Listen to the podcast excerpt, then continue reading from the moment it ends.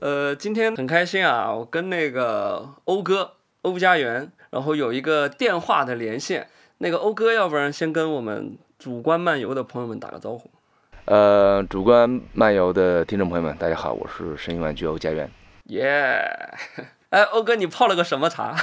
呃，我今天有点感冒，我我喝的白茶。喝的白茶。对对对，我今天泡了一个柠檬茶。哦，你这柠檬茶不是茶啊？你你都好意思说出来？我这个泡柠檬茶是有原因的，因为这样我才能说此刻我的嘴角有些酸。哦你说这是想哭还是笑？那也行。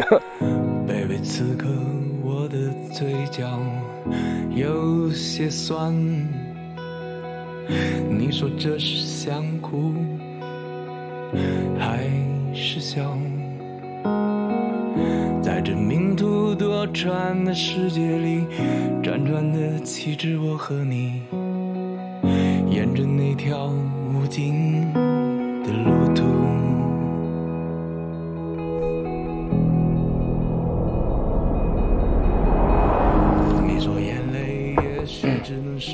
好嘞。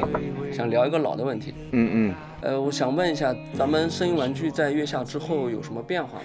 呃，你是说的哪方面的变化？呃，生活上啊，创作上啊，都行啊。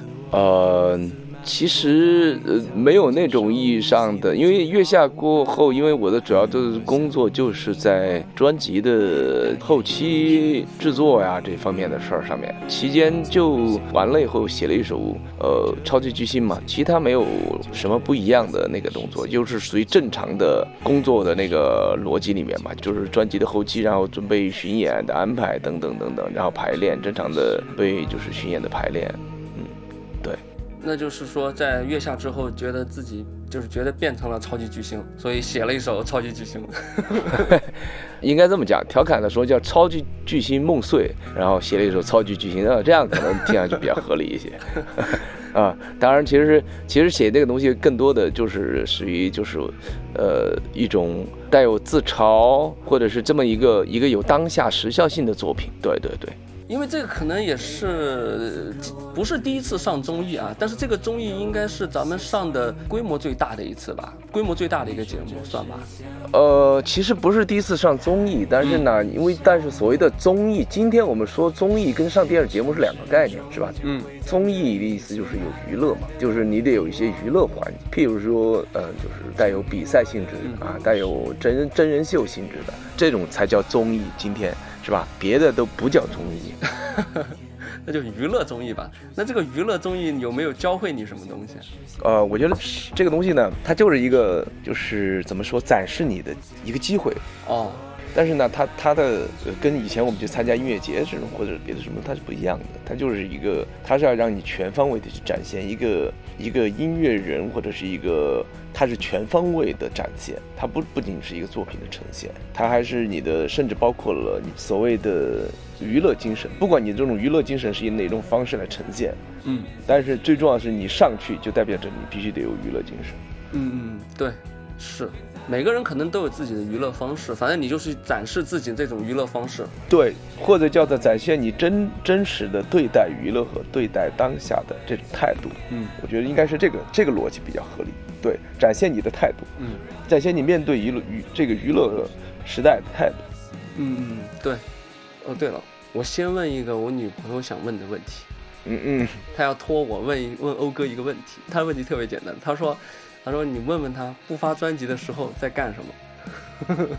不 发专辑就是我觉得就就是典型的就是呃生活喽。然后其实我们像我们这样音乐人，音乐跟生活其实有时候很难分得开了。啊，已经混为一谈了。对，混为一谈了。也就是说，因为你没有没有所谓的朝九晚五嘛，是吧？嗯所以你的生活某种意义上也会为你的音乐提供就是土壤和原动力也好，想象力也好。对，然后你的音乐又会呃升华你的生活的这种平淡或者是思考啊。嗯嗯，我理解他这么问呀，可能跟网上很多那个所谓的网友吹歌那种问法差不多，因为咱们那个专辑呢，第二章十二年，第三张呢花了六年，嗯嗯，所以大家都都 都可能很想知道，哎呀，那个不做专辑的时候，乐队是在在忙些什么呀？然后哎，想等后面的东西啊。我想问一下，你对发歌这个时间的态度是怎么样的？呃，我我是觉得这肯定不能够简单归结为说，嗯。这个音乐人就多么多么的完美主义，或者是多么多么的纠结，嗯，这只是一个某种意义上也是一个一个借口吧。就是比譬如说对我来说，那其实一方面他可以看成是懒惰，第二方面其实也可以这么说，呃，一针线写的说它也是一种能力。嗯，这怎么讲？因为你牛叉的话，嗯，你发歌速度就会很快，因为你的创作能力很强啊，是不是？嗯，你的就是。表达没有障碍啊，你解决了很多问题啊，那你就是你的能力很强，你当然发歌就快了。而且对一个音乐人来说，一个纯职的或者叫做职业的音乐音乐人来说，嗯，嗯，我觉得你要求再严格、再严格的话，其实你也可以，你十年磨一剑这种说法，我觉得这个，比如譬如说我之前那张专辑十二年，那其实我我是知道这个根本就不是说，呃，是一个正常的逻辑，它只是一个后头的结果。就像这个六年，它也是个结果，而并不是说它是一个必须的过程。嗯，然后当然，呃，好的来说嘛，第一张上呃不是上面十二嘛，就是减了半嘛，六年，然后再下一张应该就三年了嘛。哎，对，对的，是吧？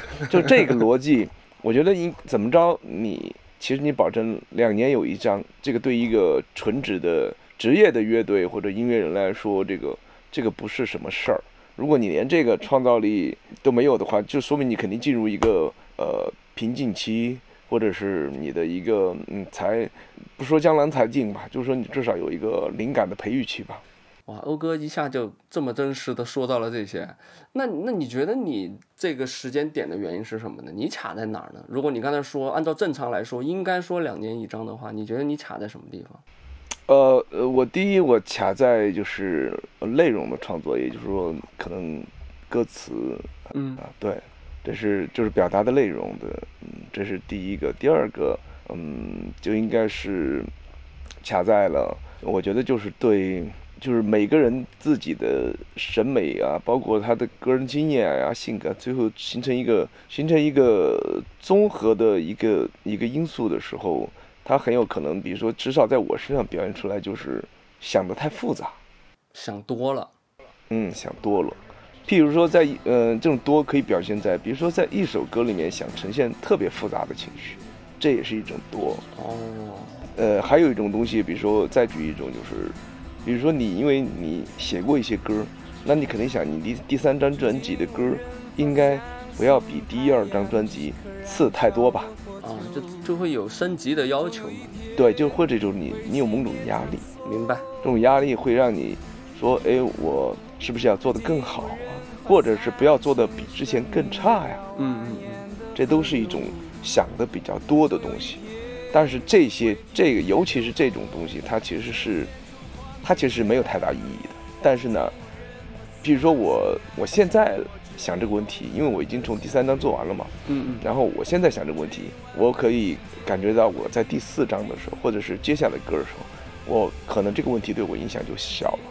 嗯，对，那天看你现场完了之后，也是听你这么说，就说现在反而是第三张一发出来就轻松了，心态上，对，轻松了，而且最重要是前三张，在某种相似的，呃，就是或者叫做它的整体的风格，或者整体的那个表达还是基本是一致的，嗯，或者是，嗯，是一种延续的，嗯，所以这三张算是我觉得对某个阶段就是有一个比较完整的交代了。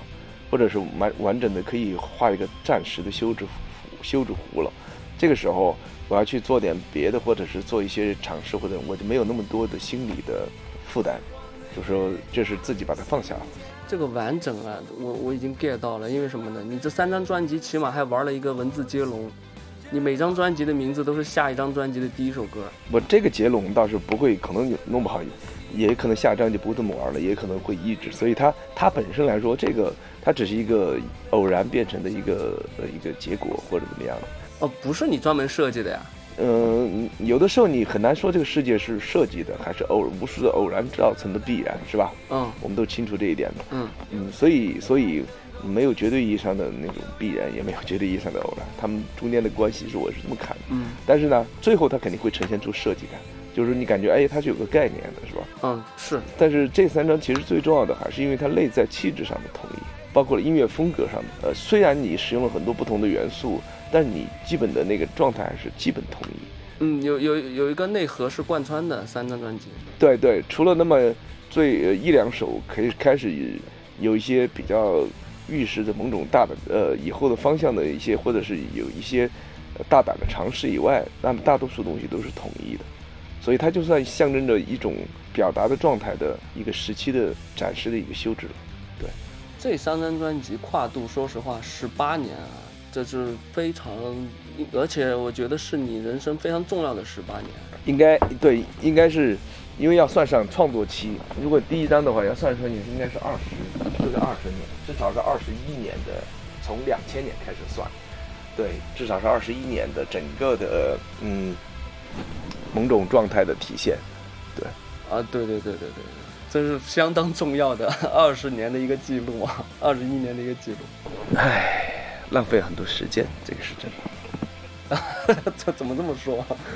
啊，对了，其实我这儿还有一个有一个老梗啊，因为我知道那个咱们第一章和第二章之间，其实那个生完这个人来人往的，就是我说这个阵容其实是有一些变化的，但是咱们现在这个阵容其实是比较稳定了。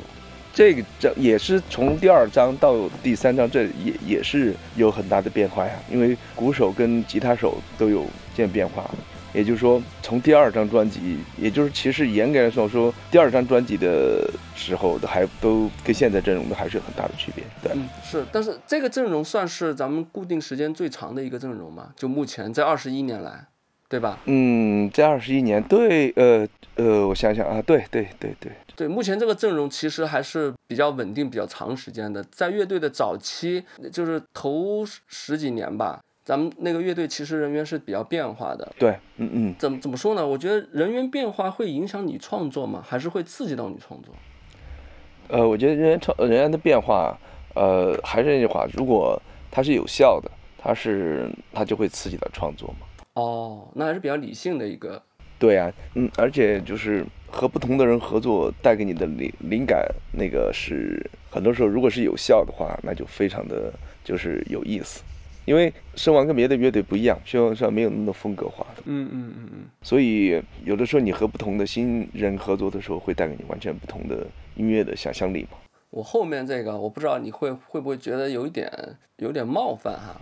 嗯嗯，你说，我觉得因为到目目前来说阵容比较固定嘛，如果你现在再回头来看的话，你音乐和人，如果你一定要选的话，你会觉得哪个更重要？呃，你说音乐和人吗？嗯，第一个这些问题，因为我是第一个，我从来不做这种假设，哦，就是说，你说你让我里面去选择，因为我觉得这个很像就是二元论的分法，这种因为我比较排斥这种分法，啊，我知道了。呃，相当于非得要抛一个极限命题出来，就像那个 有点像什么，你你女朋友和你妈掉掉河里，你先救哪一个？你懂我意思吧？就是这种感觉。因为我是觉得这两个东西，其实你很难把它分开，你想过没有？啊，也是，嗯，人是对应的相应的音乐的。呃，对对，很难分给它分得开的。然后呢，而且一定会有具体情况具体分析的东西，对，是不是？对对对对，所以它没有实际意义。但对我来说，有一点肯定是，有一点我可以这么讲，就是那我做乐队的原因不是因为我想认识一些人，哦，是吧？没有人做乐队的原因是这个原因嘛？至少是吧？嗯嗯，是想是想，哎，我我觉得我生活中没什么朋友，我要通过乐队交一些朋友，没有人是这个逻辑的，我相信，嗯是因为你想做音乐，嗯，嗯，还是奔着自己的追求想实现一个东西去。对，所以所以音乐肯定是在这里面是首先从你出发点来说，它是第一位的，是不是？嗯，不管你是为了音乐去组建人也好，还是说怎么样也好，对，但是呢，在这个过程中，当人出现的时候，人就做一个很重要的因素，就会有情感。当情感一旦掺杂进来的时候，事情就不能那么简单二分法了，嗯，是吧？是，嗯嗯。嗯，这也是人类其实有趣的地方吧。对对对对，因为人类还这毕竟还不是机器，对，我们只是看效率，是吧？嗯我们只看那个，就像那个流水线一样，你一个小时分拣的东西多，那我就选择你。这个是这是没有情感的逻辑，嗯对，所以这个东西在我的那个我能表达的就是，我做乐队是因为呃我要玩音乐。那么为什么玩音乐？别人说你为什么要做乐队呢？那你我说那我肯定我喜欢跟人跟人碰撞的火花，是吧？因为我做音乐，我也可以一个人做电子啊，打个比喻来说，是吧？我不需要跟人打交道，嗯，是，所以，那为什么选择这个？我就跟你说，哎，说明那有一点，我喜欢音乐，我也喜欢和人之间那种火花，有情感的火花。但这两者之间又又会有矛盾，嗯是吧？有的时候你要去处理，所以接下来问题就是处理它，然后再顺其自然。比如说对我来说，那就是能够一起玩些好的音乐，能够走得更远，那是我的初衷。嗯，我听到的是什么呢？就可能最开始肯定是以音乐出发，对的，然后找到了人之后，但是人与人之间会产生像你说的感情上的连接也好，然后会把这个东西慢慢的又混合在了一起。对，有时候有的音乐上的火花，你很难说清楚，它是纯粹音乐上的还是情感上的。嗯，是，他就反而就又分不清楚了。对，所以这两者不要轻易去二分它。嗯，哎，我刚才听到你说那个，因为歌词那个点呀，嗯，你说那个可能有些在某些地方会卡住你的一个点，但是我是我能理解为你是对歌词的要求高，还是说你觉得要写出好的歌词特别难？因为其实我觉得歌生完的歌词是非常打动人的。呃，我是觉得首先是这样的，我我的文字的创造能力或者就是我的文字能力不行，然后呢，但是呢，我的欣赏水准很高，就是其实如果再说直点，就是眼眼高手低了。大多数人其实都是，我的意思是，你没发觉？就看很多我们听音乐的人也是这样嘛。我们听过很多好的音乐，我们能分辨出什么好的是没有，但是你让我们自己做音乐，可能不一定做得出来，是吧？这个道理是一样的。嗯那么我们跟歌迷的区别在于，我们是受过训练的，但是我们其实也是歌迷啊。你能明白我的意思吧？嗯，谁都是歌迷，只要听音乐，任何人都是歌迷。对，嗯我们有我们有喜欢我们我们喜欢的东西，只不过我们的喜欢的东西呢，跟我我们因为自身是从事这个专业的，所以我们专业能力肯定比一般的歌迷要强。但是我们也有我们的局限性，就是我们眼界跟我们的手能达到的东西是有差距的。嗯那那我在音乐方面的差距没有我文字方面的差距那么大，我文字方面的差距就比较大了。我认为是这样的，所以所以我纠结文字嘛，纠结文字，我觉得就是因为我的文字创造能力比较差，所以我需要多一些时间。其实这个说法的话，我在最近你们刚接受的那个采访里面看到过，呃，所以想专门再找你聊一下这个，是因为什么呢？我觉得你把自己那个说的太谦虚了，或者说太 没有没有没有，怎么说，过于客观的那种感觉，过于客观的感觉。因为我是觉得你们的歌词非常好，我才去才去这么觉得。但是你要想，你要这么想啊，嗯因为我都回过头来说嘛，我几十年了，我才写那么点东西，那能叫强吗？其实不叫强，是因为我还是那句话，是因为我比别人可能在这方面更执着。嗯就是说说的简单点，我并不是想要去标榜，好像别人会觉得你这个，哎呀，你这样子有点凡尔赛啊，是吧？凡尔赛我倒没觉得。但是我的确我是这样的意思，就是，呃，我在音乐上能力，我从来不会不会自谦，嗯就是说我会说我的旋律旋律的能力、创造能力，我一定是一流的，嗯而且放在这个呃放在这个世界上，我觉得我也是一流的。嗯我可以这么去夸张或者是自信，但是在文字方面，我就会非常非常的不叫谦虚，我对自己有自我的认知。嗯旋律我可以一一天给你来很多条，每个音乐里面你要让你要让我去即兴创作旋律，我都有这个能力。嗯除了爵士乐啊，爵士乐我不行啊，这个我得坦诚点。包括一些类型特别类型化音乐我是不行，嗯我的是通常意义上的一些东西，你要去让我去找到一个有美感的旋律，我觉得我都是分分钟的事儿。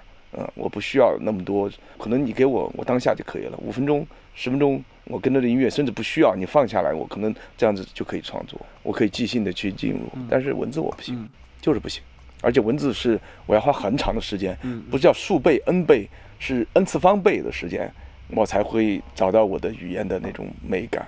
你明白那个差距了吗？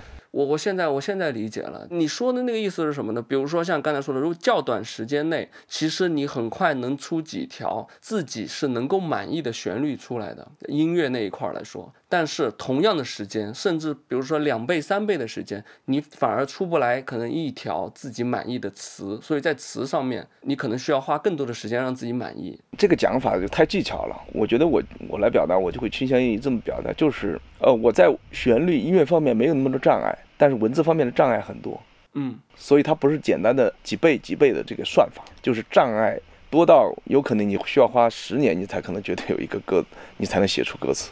因为这个东西，呃，一部分是文字的，一部分是表达上的，你懂我意思吗？嗯，明白。对，有些时候可能想到了，表达出来的话又又不满意了。对，还有一种可能性是连连你的表达，你那个认知都没到，所以你的文文字语言自然也到不了。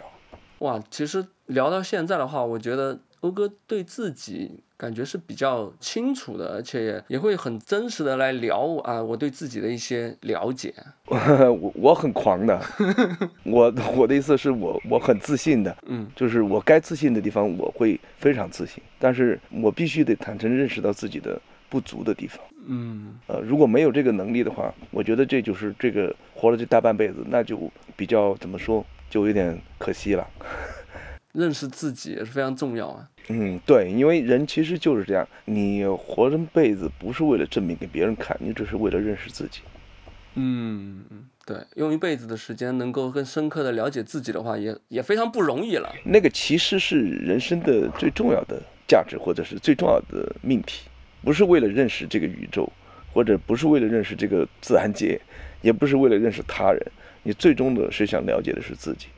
哎，但是要说到宇宙的话，生完的主题里面也有很多是在说宇宙的啊、啊，对吧？就除了除了说自己以外，宇宙的话题也是命题是非常多的。一个就是最近嘛，一个是最远嘛，那我们刚才聊得很近，要不先聊一下远的东西？都可以啊。比如说你从第二章里头明显的那新航发发现者啊，然后你新专辑里头的呃昨夜我飞向遥远的火星，呃没有人能够比我们更接近对方，还有时间之外，我感觉都是一些太空主题的作品。嗯，它包含有那种就是宇宇宙尺度的那种浪漫嘛，可能。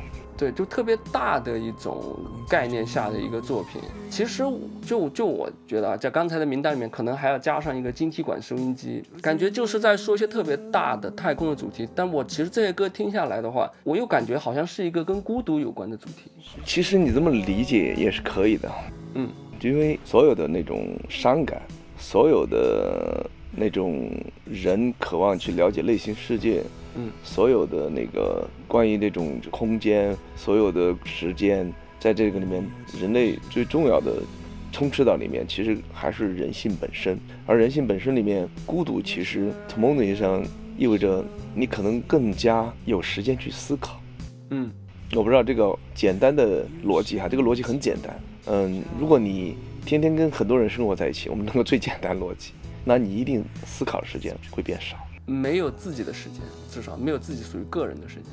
嗯，如果你把个人时间又交给了网络游戏，或者是电影，或者是综艺，对任何别的东西，那你的就更少了，你的你自己独处的时间就变得更少。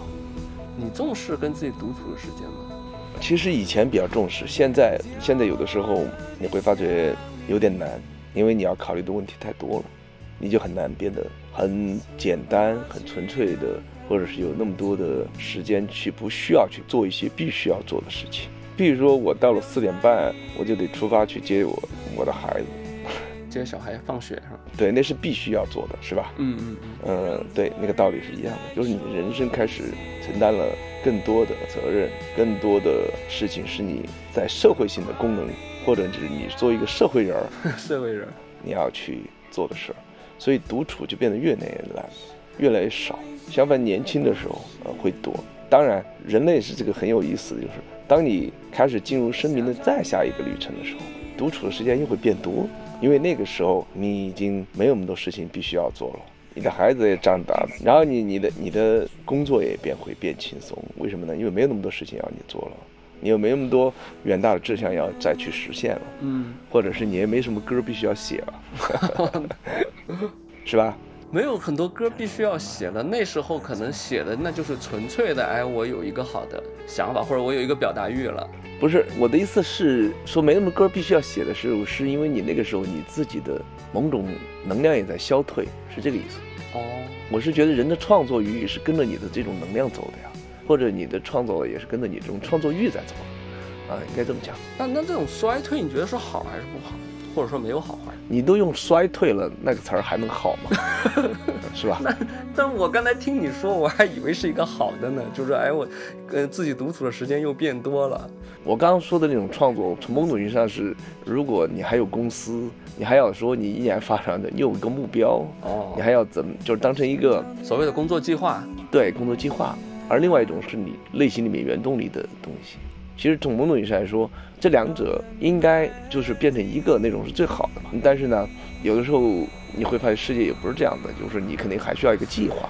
嗯，你要保证每隔多久啊，大家要要能够感觉到这个啊，听到这个乐队的新的作品，因为它毕竟还是一个某种程度上的事业，是吧？嗯，所以总有一天，在没有目的存在你的前方的时候，那那个时候又是什么样子的那可能到了那时候才知道了。对吧？还 还没到那个阶段就不知道。但我听下来感觉是什么？其实有计划呢，它有有计划的做法；没计划有没计划的做法。其实两者没有什么好和不好。但人有时候很奇怪呢，比如说有个工作计划在那儿，你感觉好像有时候感觉是一个束缚。哎呀，好像我哎我明年，比如说我明年必须要发一张专辑的那种感觉。但是这种所谓的束缚，它有时候就是命题作文，有时候会激发你的一些创作欲和表达欲出来。对吗？对啊，就这样情况下写出来，它也也不代表它不好，而且它有可能很好。啊，对，不是说不代表，有时候会超过你写出来自己还吓一跳。没有束缚的时候，它也也是也能写出来很好，或者是甚至也写出来不好的。这这东西，我觉得都是一些不可知。对啊，所以说就是说，其实我的理解，这个东西没有说哪种好和哪种不好。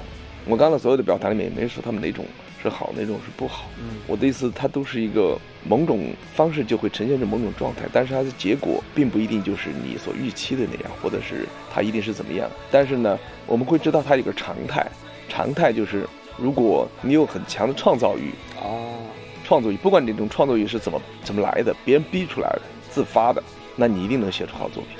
嗯它大概其实都在一个水准线上。但是如果你是当成工作，你没有那么大创造欲，你在那阶段里，你一定出好作品的几率很小。嗯，我们能知道是这个。如果按照数学的角度来说，那叫概率。如果能力摆在那儿的话，你反正你不管是怎么样出来的那个作品的大概率上，就是在它相应的水平线。呃，当然也不一定啊，哎，又推翻了。呃，因为你也见过很多艺术家，他出过很多跟他的能力不相称的作品。啊，是有，嗯，其实中外都有了。这个所谓的概率要看你放在精确到哪种尺度啊。所以我是觉得这个，你如果从一个大的概率，还可以说小的概率，比如说我们说周期嘛，比如说你可以以十年为周期，还是一年为周期，还是一个月为周期，这都是概率嘛，是吧？一个月的概率跟一年的概率肯定不一样，因为它采样的尺度不一样嘛，是吧？嗯，哦，条件不同，或结果还不一样了。嗯，对对对对。但是如果你放在一生，你放在一生的尺度下面，你的概率你模糊一点，但是还是基本准确的。那所以只结局只能看最后了。嗯，也不能说有人会跟你说这是过程，过程最重要。就没有定论就对了。我其实有一你你那个新专辑里头有一句歌词，我是挺感动的。我想单独跟你聊一下这一句歌词，嗯，好吧，就一句歌词哈，可以。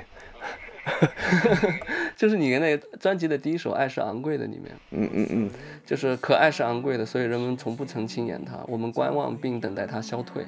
这句，嗯，作者把一个东西做完交出来之后，可能那个解读权其实也就是交出去了。对，它就不属于，我都说了，就是不属于我了。这个作品，哎，对，演出的时候我也听你说过这样的话，嗯嗯所以这句话其实我自己是想到了，我就是可能我们跟父母的关系，嗯嗯，尤其是中国人是很少，就是跟亲人之间很少说“爱”这个词的，所以就不会轻易，不只是轻易的说，可能有些人跟父母可能一辈子都没有说过，特别是我们的上一辈或者更上一辈，跟更传统一些的话，可能这个字是说不出口的。嗯嗯，我只是想来验证一下，我不知道你写的时候，你是在往亲情或者是这方面在描写吗。呃，对，一般我就是特别后来写歌，不太会特别轻易的把局限在一种男女之间的感情，所以我会把它宽泛为所谓的爱，就是人类渴望与他人交流，与他人就是就像类似于我们需要感觉自己有一种价值，会被他人需要，或者是需要他人那种感觉。所以爱是一个比较宽泛的东西，但这里爱里面一定就会出现那种上升到各种高度的爱了，比如说宗教层面上的，是吧？嗯，国家层面上的、民族层面上的，甚至是文明尺度的都有。所以，爱这个东西本身意味着，就是我们更多的人是，我其实反复都强调的，爱可能更多的强调的是索取嘛。我们对给予这件事情。呃，或者叫做我们总是把它用一种价值来衡量啊，或者是作为某种某种状态的划分。所以，我我在我歌里面说，爱是昂贵的，我们从不曾轻言。其实，其实我们都会轻言它。嗯，我的意思是，如果是不拿那个父母啊，你拿你跟你爱人，或者是跟爱人之间，对，嗯，朋友啊，包括社会的的层面上，都会用到这些。嗯，时常挂在嘴边，它也有时常挂在嘴嘴边的这个场景。嗯嗯，时常挂在嘴边，或者是挂在一些所谓的很冠冕堂皇的位置吧。嗯，淘宝啊，淘宝里面每天都是亲什么的。因为我觉得这一些东西上升到一个高度的时候，都需要付出代价。其实我觉得每一种爱都是这样的。实际上讨论爱的时候，还不如说讨论的是付出。嗯，是吧？嗯，那才是真实或者脚踏实地的东西。对，但我我们现在更多的是想这个时代吧，就是其实它不是古典的时代了，现在已经进入了科技也好，让我们更加便利的去享受某种程度的被保护或者所谓的安全感、便利、便捷感，甚至是被关爱的或是被照顾的感觉。也就是说，我们开始越来就像我们人类越来越依赖依赖机器一样的那种感觉，就是因为机器能给我们。某种程度上的信任感，觉得觉得感觉好像比人类更可靠，是吧？我不用付出那么多，我只需要付出钱就可以了。嗯嗯嗯。啊，打个比喻来说，是吧？或者是某种体制，我花一部分钱买个医保，花一部分钱买一个社保，呃，我我花一个钱买个自动驾驶啊，呃，我是以后可能就更高级了，我后面买买买那种感官的享受等等等等。可能因为机器是可测的吧，人心不可测，但是机器可测，所以感觉好像更可靠。甚至买条狗哦，是吧？或者叫做我们买个宠物，我们跟宠物之间很容易达成那种呃爱，你懂我意思吧？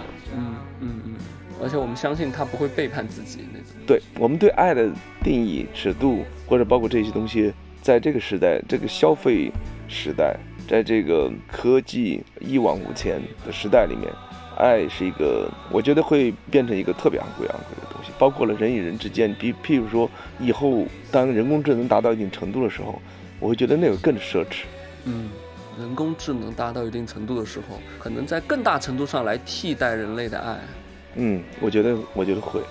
哎，但是我听你这样说完，感觉这回到我前面说的啊，你说到我们可能中国人就不轻言爱嘛，在那个亲情里头，对，应该仅限于七零后、八零后这一代。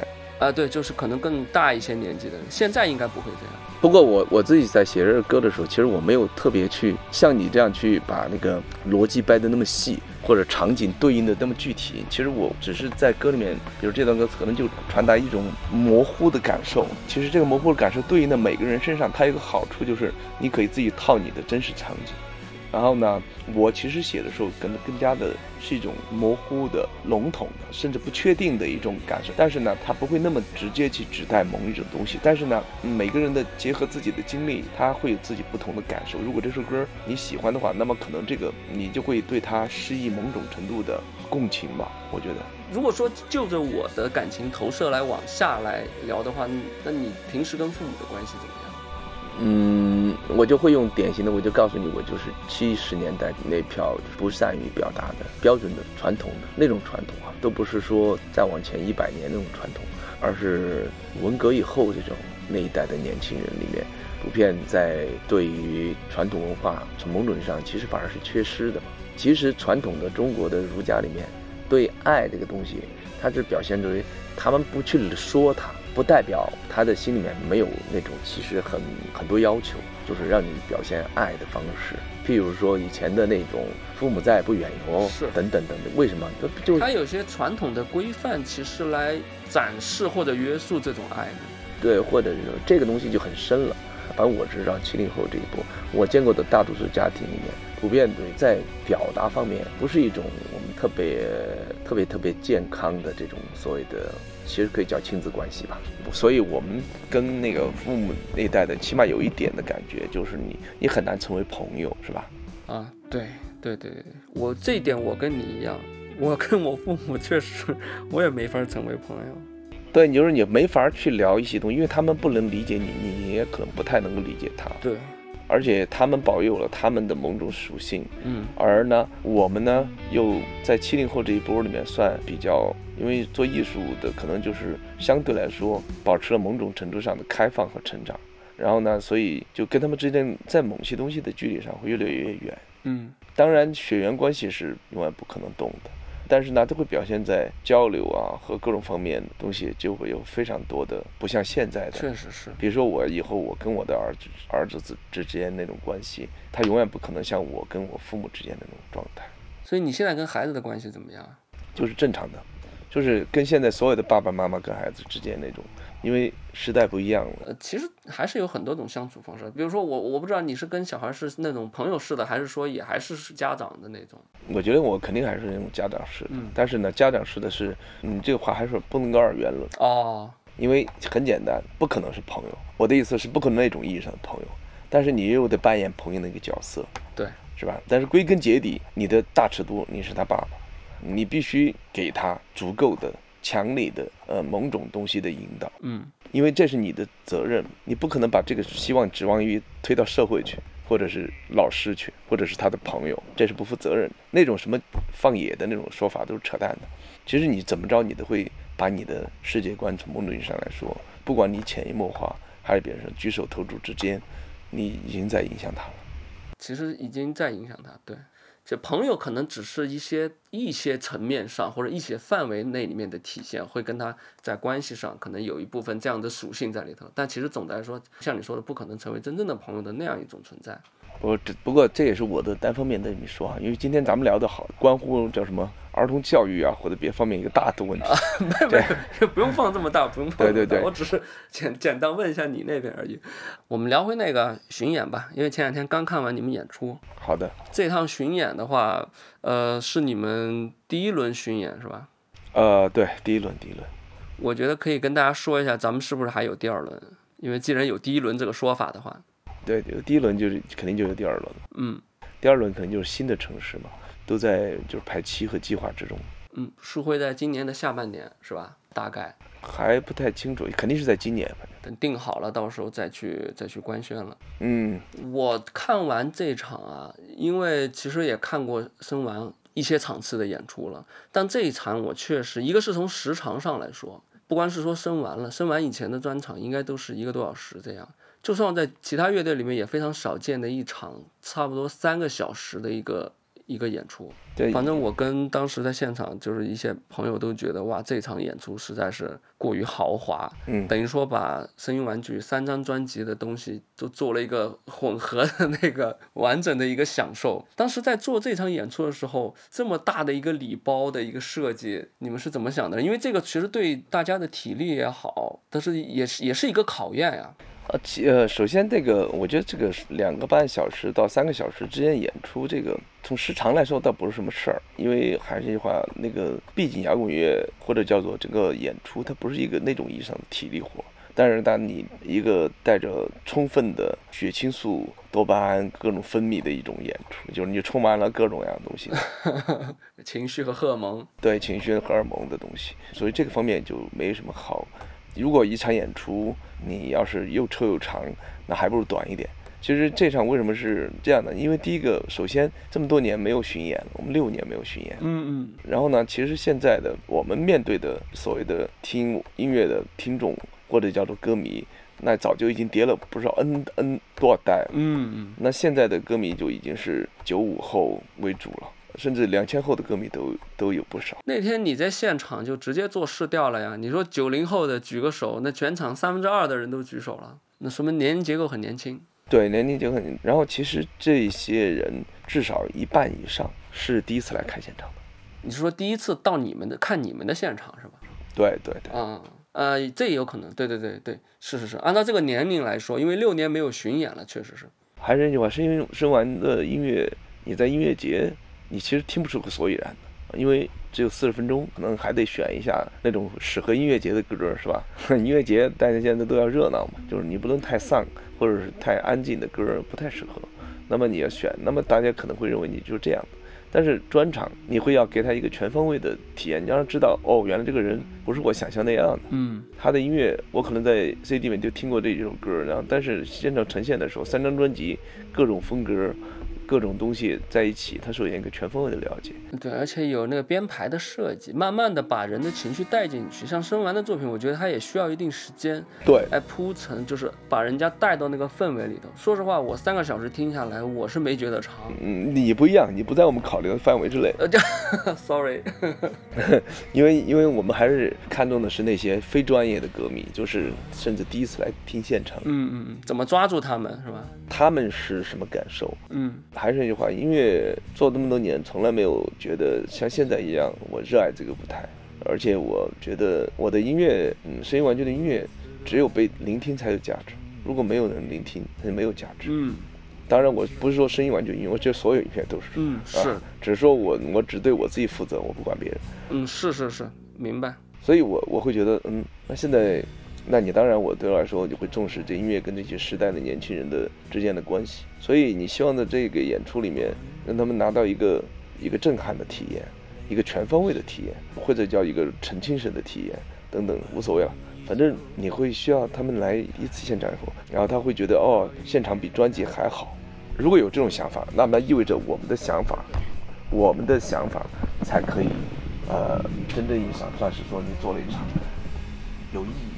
有价值的演出，不然的话，你这个巡演就意义就就打折了。嗯，我觉得在 Live House 里面，就是把就生完这三个小时看下来，真的是我已经很少没有看过这么这么舒服的现场了。那就太好了。当然你说了话不算。